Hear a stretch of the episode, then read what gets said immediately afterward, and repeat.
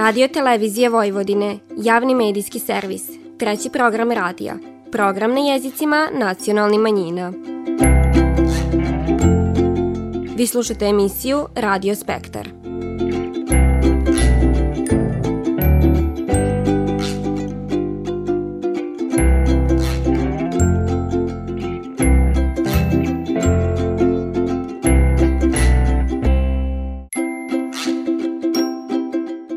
Lijep pozdrav poštovani slušalci, vi pratite program na bunjevačkom jeziku.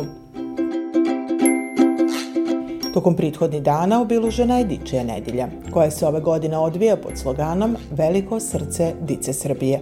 Bila je to prilika da Bunjevački nacionalni savjet učenicima koji pohađa izborni predmet Bunjevački jezik s elementima nacionalne kulture uruči učbenike i školski pribor, kako u osnovnim, tako i srednjim školama. Ovim prilogom započemamo naše današnje druženje u kojem donosimo pripovitku o jednom starom zanatu. Rič je o zidanju kaljevi peći i pravljenju ploča za njih.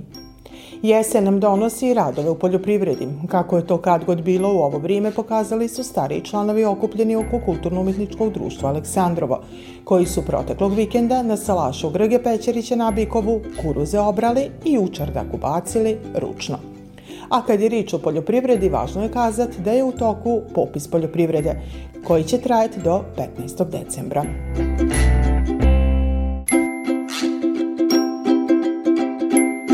Vi slušate program na bunjevačkom jeziku. Tokom dičije nedilje, koja je i za nas učenicima koji u svojim školama pohađa izborni predmet bunjevački jezik s elementima nacionalne kulture, uručen je školski pribor i učbenici koji su potrebni za ovaj predmet, a koji je Nacionalni savjet bunjevačke nacionalne manjine pripravio i ove godine. Tim povodom učenike je posjetila i predsjednica savjeta, Suzana Kunčić-Ostojić, od koje saznajemo da je broj učenika na nivou od prošle školske godine. Tačnije, 250 dica odebralo je pohađat bunjevački jezik. Što je u, u određenom smislu uspjeha, sa druge strane, e, jako bi dobro bilo da ih bude što više. Trudimo se da tim simboličnim poklonom prvo da pospešimo nastavu, da imaju sve što im je potrebno za ovaj predmet, da časovi budu lipo osmišljeni, da sa tim nekim tehničkim stvarima i ostalim detaljima koji mi poklonimo, e, ti časovi zaista budu jedan pridah sa jedne strane, sa druge strane zaista čuvanje bunjočkog identiteta, koliko to dobro radimo, pokazat će vrime, odnosno ova dica za nekih 10-15 godina kad prođe vrime, vidit ćemo najbolje jer smo uradili dobro. S tim u vezi trudimo se i da bude saradnika na, na časovima, da imamo što bolje učitelje, dakle sve je to ono što, Uh, što i vaši gledalci u emisiji tokom godine mogu vidjeti na koji način se radi. Uvijek ima prostora i mogućnosti da se radi bolje i vjerujem da će i ova školska godina upravo biti tako. Kad je rič o obrazovanju u osnovnoškolskom sistemu, preostaje posao oko izdavanja učbenika za sedmi i osmi razred. Na tom učbeniku se još uvijek radi. U proseku o, treba oko dvije do tri godine da se na, završi jedan učbenik. Dakle, sedmi, os, sedmi razred je potpuno gotov, radi se još na osmom i onda naravno nas čeka procedura za štampu i tako dalje do iduće školske godine trebali bi da imamo zaokružen taj sistem i onda nam predstoji srednja škola, dakle tih četiri razreda. U svakom slučaju mislim da smo po tom pitanju daleko odmakli, ali je još uvijek potrebno da se radi. Od uvođenja predmeta postoji konstantno interesovanje učenika, a dica se rado svake godine opridiljuju za njeg. Zbog čega je to tako objašnjava Slađena Marković-Tetak, pridavač baš zato što nije obavezan i što se ne ocenjuje, oni zaista uživaju na časovima bunjevačkog, prilagođeni smo, znači uvek poma, imamo i radionice i o, radimo ovaj, plakate i projekte, uglavnom smo veći deo radimo projekte i to je ono što je u suštini njima i najzanimljivije, znači nije klasično da moramo da sedimo, da je svaki dan druga, da je nastava klasična, prosto prilagođavamo predmet baš zato što je izborni, znači radimo plakate, radimo projekte, e, radimo, evo, e, obeležavamo razne datume, u na, ovaj, bude tu i dužijanca, budemo uglavnom bunjevačkim često bunjevačke praznike i njih stavljamo i na plakate, tako da mislim da baš uživaje. Tokom Dičije nedelje za učenike bunjevačkog jezika priređen je i program u Dičijem pozorištu u Subatici, o čemu prilog donosimo u emisiji kroz nedelju dana. Vi slušate program na bunjevačkom jeziku.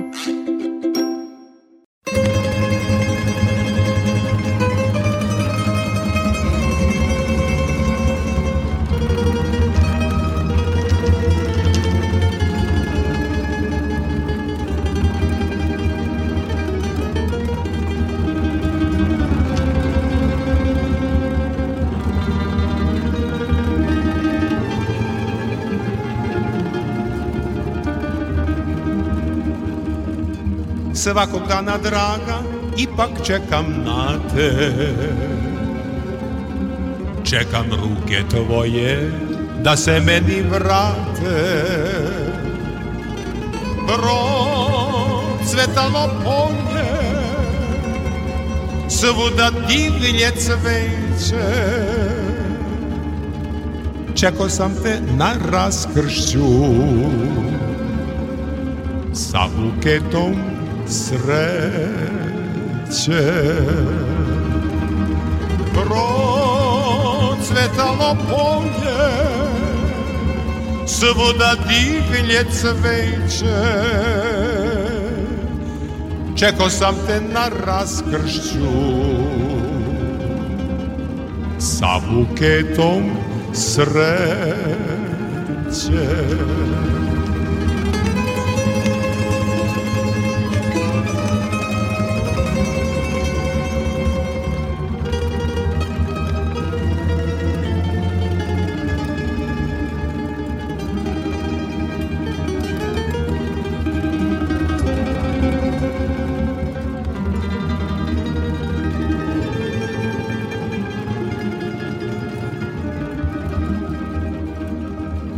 Uzalud te čekah i jesen je došla.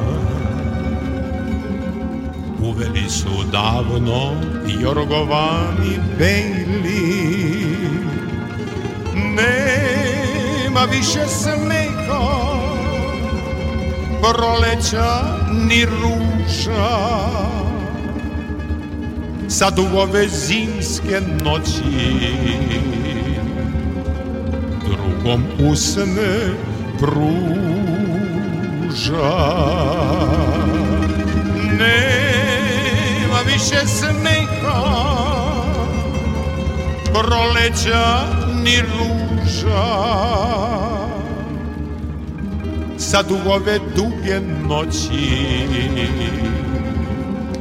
Drugom usne pruža.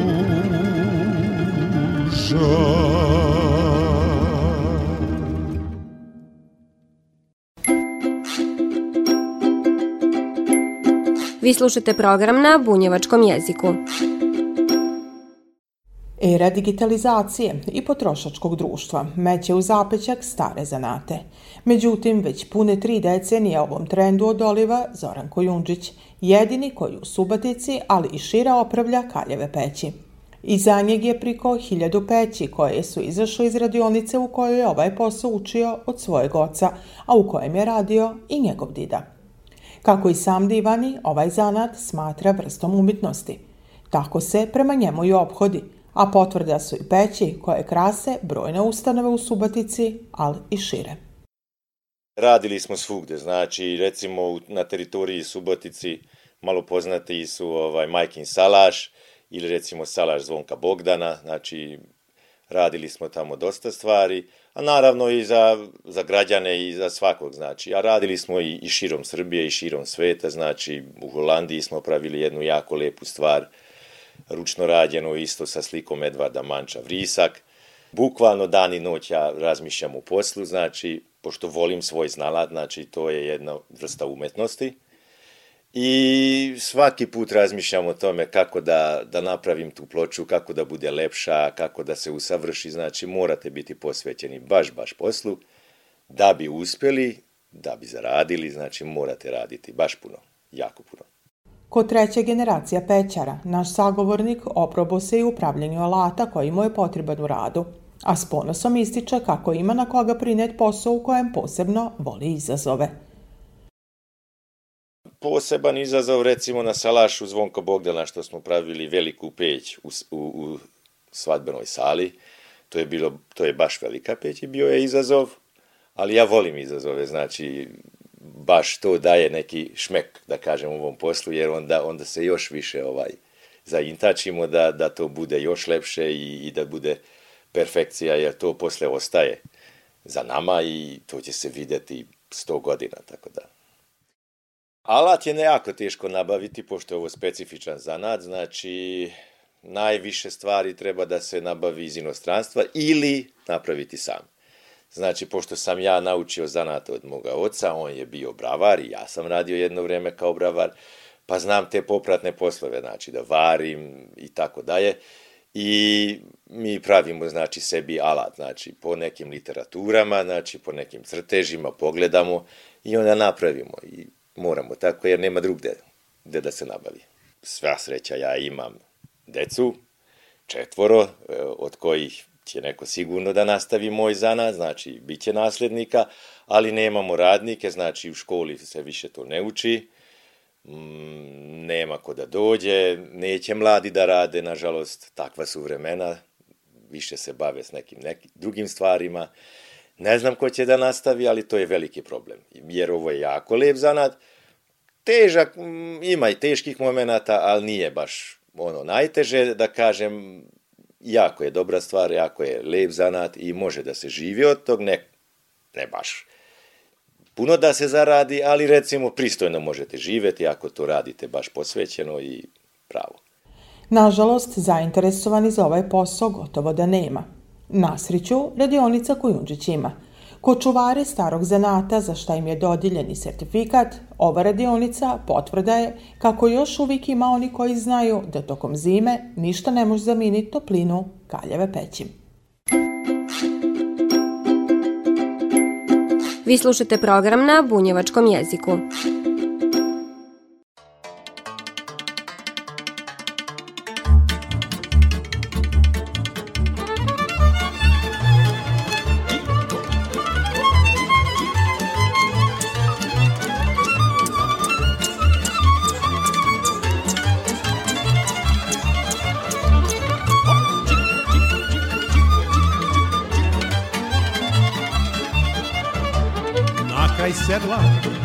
Kuća mala, violina tiho svira. Mladi primaš svake noći, njene mirne snove dira. Mladi primaš svake noći, njene mirne snove dira.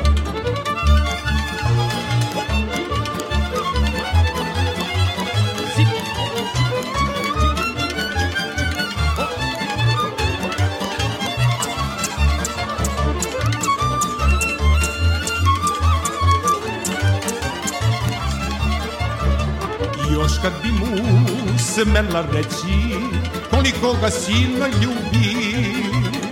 Ali niko ne sme znati da zbog njega snove gubi. Ali niko ne sme znati da zbog njega snove gubi. Vi slušate program na bunjevačkom jeziku. Nuz zdravicu za dobar početak posla, zaljubljenici u tradicionalne vrednosti kojima nije mrsko radit, krenili su u, kako se kaže, najteži godišnji posao – branje kuruza. Da un prođe lakše okupljena čeljad, znala su i zapivat. Ne samo da posao lakše padne, već i zbog zadovoljstva što su kuruzi prispjeli za branje. Nuz dobru volju, berači su sa sobom ponijeli i šiljak i motičicu. Kad su sadili klupe, vrime su iskoristili za pridah, a mi za divan o ovom poslu koji se ne tako davno upravo radi ovako, ručno. Pripovidaje Marija Kolar i Grgo Pećerić. Muški su vodili računa o poslu kad će se raditi i koliko, koliko će njih biti na njivi. Oni su to organizovali, a žene su brale i sikle kuružnu, a ako nije bilo muški, a i vezale. Tako, to je bio taj posao što smo mi morali raditi. I plus toga još i doručak i ručak dati večeru.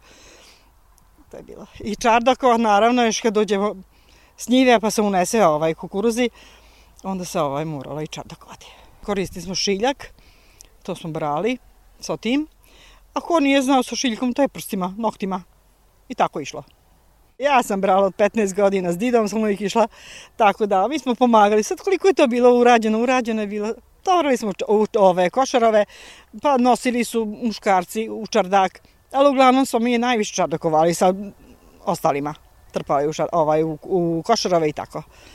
Dobro, kako se to i bilo iskustvo, je bilo to to na pretek i dva jutra se moglo obrati i posići. Ako je e, grupa, znači ako je četiri bere i jedan siće, on tu dva jutra može odraditi škata. A ja sam sam e, za četiri jutra, onda sam bio početnik, posle tribalo mi novci, tribalo sve, e, onda, u stvari radio sam za kukuruze i ja sam za četiri dana šest jutara obrao i poslije koji sad je u klupe. Ali tu je bila i noć uključena, ne samo dan, nego i noć, škato. Za, jedan, za te dane ne može, ali tu je bila i noć uključena. I sad meni to nije teško uključiti noć, poraditi malo i noćom, škato. Ne vidi narod, ne čuje me narod, škato. da, jer sve sam postići ne može da to bude ovako kako je, škato. Pa da. A da samo radiš oni 8 sati, eto, da je, to je radno vrijeme, nego me od do. pa da. Kuruz i ono što se od njeg dobija bio je posebno važan za jedno domaćinstvo kad god se to kukuružnja sikla i vezala u snopove, dila u klupe, kad se sasuši dovoljno, onda se nosila u, u seoska dvorišta, avlije i dili se badnjevi škato. I to je bilo zaštićena rana za iosak škato. E, kada je prođe e, kroz jasle, kroz žagre e, ispred Jugosaga, ostanu ogrizine, ogroman, to se vezalo u snopoj, dilo u kamaru i to se strašno čuvalo, jer to je se koristilo za banju peći. To je bio samo taki ogriz za banju peći. Tri, četiri snopa, ako su redovni snopovi, tri, četiri snopa kad užariš peć, onda ima da i krumpirača krčka unutra, a i kruv da bude lip škatova. Znači, to je, e, kad dođe do krunjenja, do mrvljenja, čutke se isto koristili za loženje škatova. Domaći je to koristili za loženje, šporalje se uložili škatova i to, to. Pa čak i kad dođe prolić, e, zrno se, e, to je se smiš, smištalo u čardakove. I to je, ljudi su radili, mrvili onda kad njih tribalo. Trošili, kad, kad treba novca, onda ajde u čardak, namorali smo malo kuruza, koji metri, evo novaca. A, a čak u proliće se i korijen iskoristio, kad se e, žito drlje, onda se čukanice pokupile, pa se omlatile, to se ložilo u katlanku, grila se voda, kupalo se sa tom vodom škatu, kortu iz škatu i to je tako bilo škatu. Znači, od korijena pod oblata sve se iskoristilo škatu, ništa se nije bacalo škatu. Sada e, sve ostane na njivi i za ovi e, e, sada e, strojeva ostane sve na njivi sem zrna škatu. E, kuružnja se strupira, e, čutke se raspu, Ruskulja se posebno koristila za asure, za postelje, kad go se to u posteljama, to je milina bilo kad se ušuškaš u ruskulju škat, kad legneš, ni bolan leđa, ni kišma, ni, ni noge škat, u, kad u ruskulju, odmoriš se škat, tako reći, dok spavaš. A e, lipa ruskulja se birala, recimo, e, bralo se to, eto, ako malo vrime tako bude da ne može u njivu ili šta znam da je mokra njiva, jer kako bacaš klip na oguljen, na mokru njivu, nastuvaća zemlja na njega. E, onda se bralo malo u ruskulji, pa se to nosilo kod čerdaka istresalo. kad ne može napraviti najivu, e, ajmo na hrpu. Oko hrpe se poslažemo i guljimo e, i onda se lipa ruslja birala, klasirala, od tog se, kažem, predlog koji šta škat. I sam sam pravio i koterice i, i šuše sam pravio od ruskulje i škat, tako da otac mi isto bio stručnjak za koterice škatle i od njega sam i naučio škato raditi. I tako da maksimalno sam ma sve iskoristilo škato, sve. Već prvi pogled na parcelu odaje da je kuruz ove godine pritrpio i posljedice vrimenskih neprilika. Ove godine je kuruz dobar skato, dije dobar, ali nije svuda. Ovdje mene je zakačio led, baš ovako u parcelu mi zakačio priko, tako je tog ovog malog imanja je prišao led, linija leda. I uniš, možem kada je uništila skoro do stabljike, do, do zemlje škazo. Poslije su oni malo oživili i onda naišla opet, kad su na, na tu do jedno 30-40 centi, onda opet naišla vitrina, pa opet, pod, valjda zašto bi je bio bolon, pa ga povaljala opet na zemlju. A inače, ovdje, kad je ta prva nevrim naišla, ovo je bilo sve pod vodom škalvodik. Sezona branja kuruza u punom je jeku. Sprem lane ove godine prinos je bolji. Kako to obično biva, cina je onda niža. Potvrđiva to i Mirko Babičković. Kod mene recimo bilo, bilo na, na dva lanca 140, znači 70 meteri uh, mrvljenog bilo po lancu. To je 10 motika. A čujem da je bilo i, i, i manje, A sam čuo da, ne, da je god bilo i više. Znači, relativno, relativno dobro. Kod, ja sam zadovoljan sa prihodom 147 meteri na dva lanca, to je, to je, to je lipo. Dobro, e, što se tiče sorti kuruza, koje ove godine su bile bolje rani kuruzi ili ovi kasniji? Ovi rani su, čini mi se, bolje, bolje su ovaj prošli i suši su e, manje vlagu imaju prilikom kad se vršu, kad se pridaju, tako da su ljudi, mislim da su ljudi zadovoljni sa, sa ovom ranijom vrstom, ranijom klasom kuruza. Sam početak godine je bio, nije baš bio neki uh, navlažen, nije baš bilo puno kiše, međutim, kad je, eh, kad je počela sadnja kukuruza, kad je počela tu eh, da, da klije, da, eh, onda su do, došle donekle kiše, to je pomoglo i žitu, eto pomoglo i kukuruzu. Znači kukuruz je e, dobro krenio, međutim na nekim mistima je bilo leda, tako da ti ljudi nisu baš zadovoljni sa, sa prinosom, a tu kod nas, i tu je bilo ponegde, ali e, gdje je udario, tamo je potuko maltene do, do, do, do, do, do zemlje, što kažem. Uglavnom ove koji su ostali čitavi, koji su ostali na nogama, relativno dobro su don, ovaj, dobru godinu su donili. Međutim, znate to tako ovaj, obično bude kad kuruz rodi, onda cina malo padne, a kad kuruz malo slabije, kao prošle godine, onda su ga digli na 37 i onda sa to, to nikad, nikad na materiju ne može biti zadovoljna, ali je to tako. Organizacije ručnog branja, guljenja i ubacivanja kuruza u čardak prihvatilo se Kulturno-umjetničko društvo Aleksandrovo. Kako divan i Vesna Takač, trudit će se da ovakvi programi prirastu u tradiciju.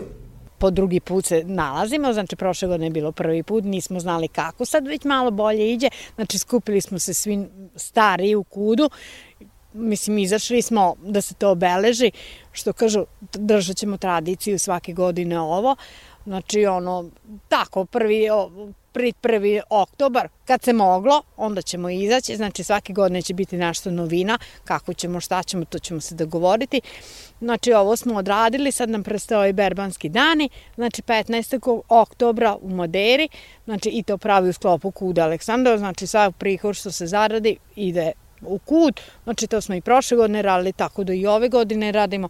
I što kažu, imamo još tu i nekih koncerata, nastupa, tu je Dečija nedelja, znači mali ansambl nam igra, Dečiji ansambl igra u petak, dva, a, igramo, sa vrt, a, dolazi nam vrtić u, u goste, u naš kut, znači vrtić i Šandora, znači uveče igramo u ovaj, narodnom pozor, u Dečijem pozorištu, u okviru dečje nedelje. Znači, pokrećemo se i polako idu i ti koncerti uz ovo.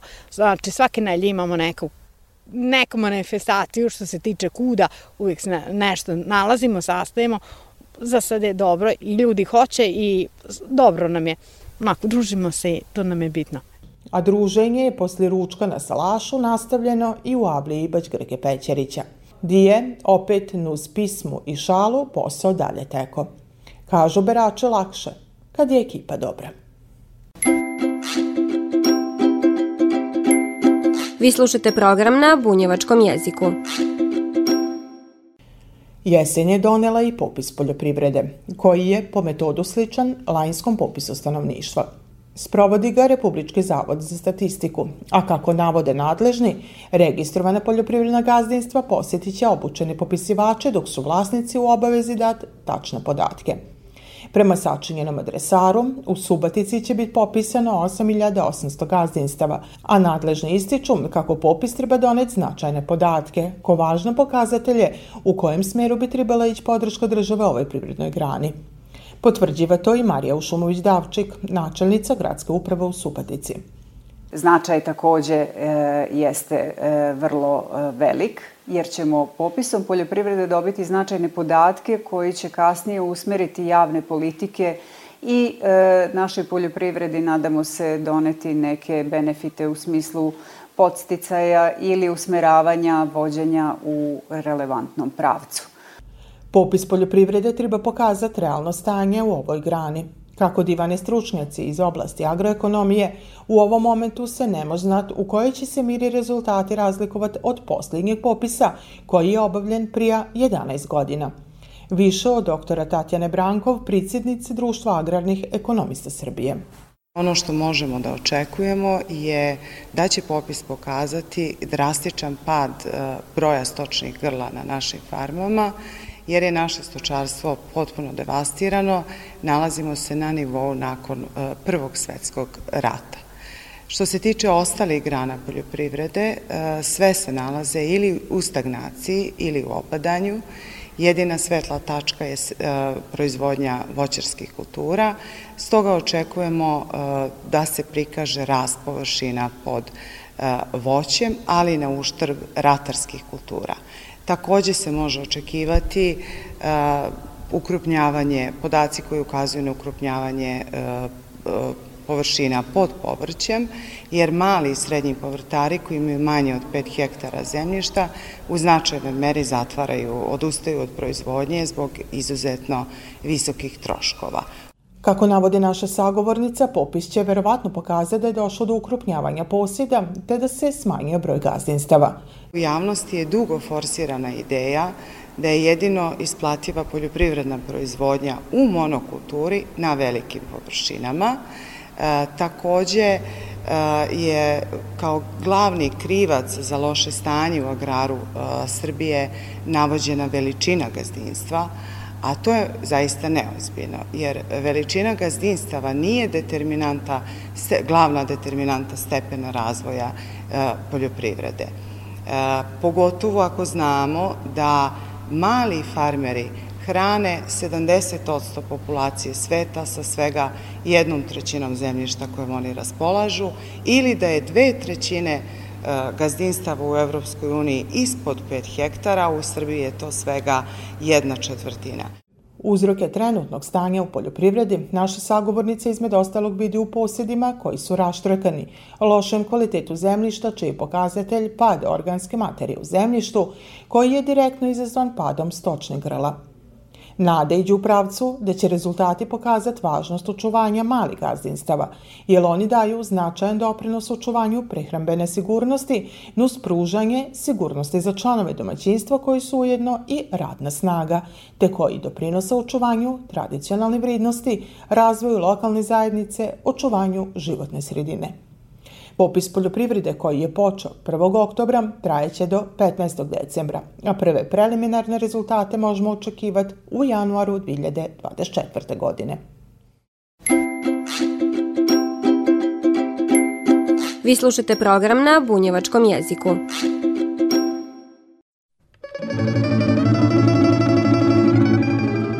Poštovani slušalci, slušajte nas svakog petka od 14 sati i 15 minuta na radio talasima 100 MHz trećeg programa radija Radio Televizije Vojvodine. Ovo izdanje je za vas pripravila i kroz emisiju vas vodila Nataša Stantić. Do slušanja kroz nedelju dana, svako dobro i s Bogom. Davno je bilo to u mesecu maju davno je bilo to. Kad ruže cvetaju što je bilo bilo je vratiti se neće.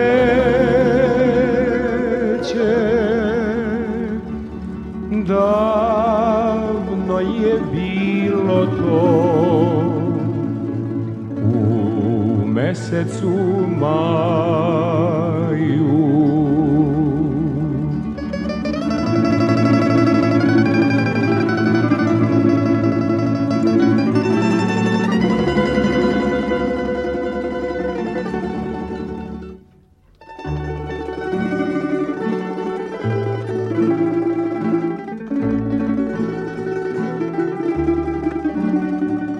Sećaš li se Dragana Kad smo bili mali Kada smo se igrali Po zelenoj travi. Što je bilo, bilo je Vratiti se neće